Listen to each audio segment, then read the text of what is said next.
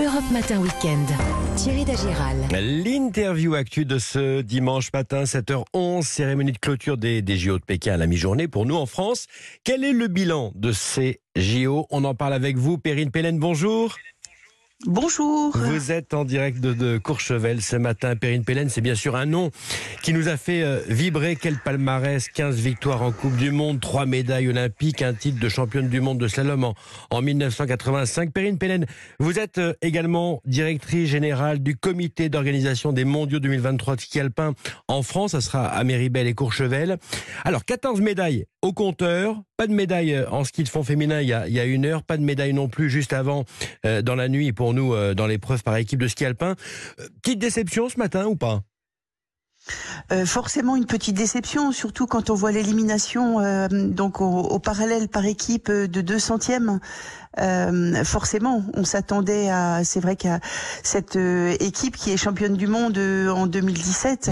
Mais ce sont les Jeux Olympiques qui réservent leur lot de surprises. On a vécu une quinzaine absolument passionnante avec des résultats, avec un niveau juste incroyable, et puis de très belles médailles, et bien sûr le biathlon qui crève l'écran à Quentin Fillon-Maillet. Voilà, ouais. Juste dans votre discipline, 3 médailles pour ski alpin. Oui.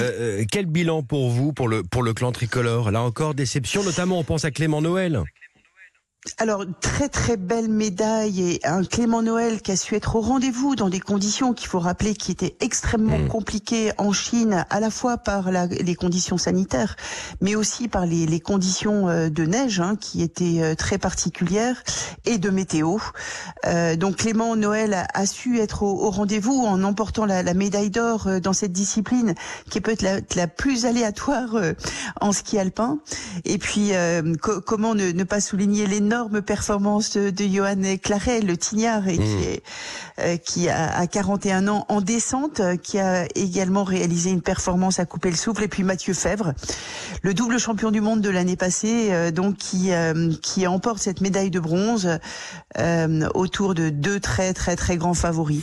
Par contre, forcément un peu déçu et je pense qu'Alexis Pinturo qui attendait beaucoup de ces Jeux Olympiques, c'est le titre qui lui manquait, et puis une Tessa aussi Worley qui est arrivée en pleine confiance.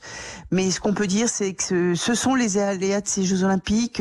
Il faut être présent un jour tous les 4 ans pour certaines disciplines. Il faut rappeler qu'un Clément Noël prend un seul départ à ces Jeux Olympiques, tandis que d'autres ont d'autres opportunités, comme le biathlon, mais passionnant.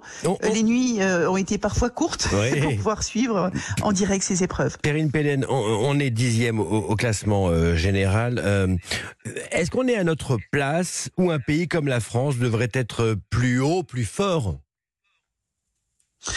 Alors, c'est vrai que les Jeux Olympiques concentrent un nombre de disciplines auxquelles on ne participe pas totalement, la France. Il y a une question de représentation de la France dans certaines disciplines qui distribuent beaucoup de médailles, comme notamment en patinage, que ce soit patinage de vitesse ou le short track, où on est beaucoup moins aligné que certains pays.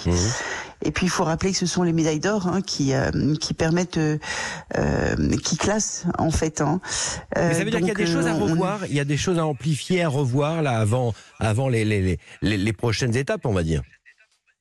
Alors, je suis pas bien placée pour avoir une position sur ces sujets-là. Par contre, c'est vrai que le lien avec Courchevel-Méribel, donc qui est extrêmement important. Cette année, on va accueillir les finales de la Coupe du Monde, du 14 au 20 mars, qui sont une préfiguration des championnats du monde de l'année prochaine, qui vont se dérouler au mois de février 2023. Exactement, voilà. Et autant vous dire que on suit de très près les performances des athlètes français, qui auront forcément une résonance toute particulière sur ces championnats du monde qui se passent en France. Il faut rappeler que c'est un événement rare. Ça sera uniquement la 4e fois dans l'histoire du ski que ça va se dérouler en France. La 3e fois était en fait à Val d'Isère en 2009. Et aujourd'hui, toute l'équipe est concentrée pour préparer une épreuve qui puisse marquer tous ceux qui vont y participer, qu'ils soient athlètes, médias ou encore volontaires ou spectateurs. En tout cas, là, les finales vont être un temps extrêmement fort, et notamment sur le plan sportif, avec l'inauguration de la nouvelle piste de l'Éclipse à Courchevel en particulier. Ouais. Donc on attend avec passion les Français sur cette nouvelle piste. Je reviens à ce bilan des JO. Vous venez, vous, du ski alpin, mais c'est un sport, et vous l'avez dit tout à l'heure, c'est un sport confidentiel finalement, qui rapporte la moitié des podiums français. C'est le biathlon, 7 médailles au total. C'est un record. Bilan bien sûr marqué par l'avènement de Quentin Fillon-Maillet. Ah, totalement. Quentin a vraiment, c'est vrai que su préparer cet événement. Il est arrivé en pleine confiance, mais arriver en pleine confiance ne suffit pas. Il faut que toutes les planètes soient alignées, et encore plus en biathlon, quand on voit l'état de stress successif, avec une montée en puissance au fil des tirs. Il a été juste épatant en remportant à lui seul 5 médailles. Bon, bien sûr, avec des médailles collectives aussi, mais il réussit un exploit juste historique, il faut le dire, en ayant presque emporté 6 médailles. La dernière épreuve, il a sa médaille en chocolat qu'il n'avait pas en fait. Perrine Pelen, vous avez vécu les Jeux d'Albertville 92 de l'intérieur, on va dire, au marketing, puis comme responsable des villages olympiques. Sur l'organisation de ces JO par la Chine, vous dites quoi ? Alors, ils ont réussi quand même une quinzaine qui est formidable. Ils ont été au rendez-vous. Sauf que je vous cache pas que quand on voit les images de ski alpin à la télévision, c'est vrai que sur le plan sportif, les pistes ont été extrêmement bien préparées. Mais à un moment donné, on se dit, quand on voit que cette neige ne tombe pas, ou très très peu, sur les sites où ont eu lieu les épreuves, on s'interroge au moment du réchauffement climatique, et on se dit, est-ce qu'il n'est pas l'heure quelque part que ces Jeux Olympiques puissent revenir dans des sites qui sont un peu le berceau du ski. C'est ce que vous disiez dans le Dauphiné il y a quelques jours, je vous lisais, revenir vers nos montagnes, vers une vraie culture en tout cas des sports d'hiver, c'est ça? Exactement. Alors, faut pas oublier que les Jeux Olympiques sont formés à la fois, c'est de la neige et de la glace. Mais c'est vrai que quand on voit la neige, ça interroge en tout cas. Même s'il y a un grand coup de chapeau à la Chine, qui souhaitait faire de cet événement quelque part un accélérateur du développement des pratiquants de sports d'hiver.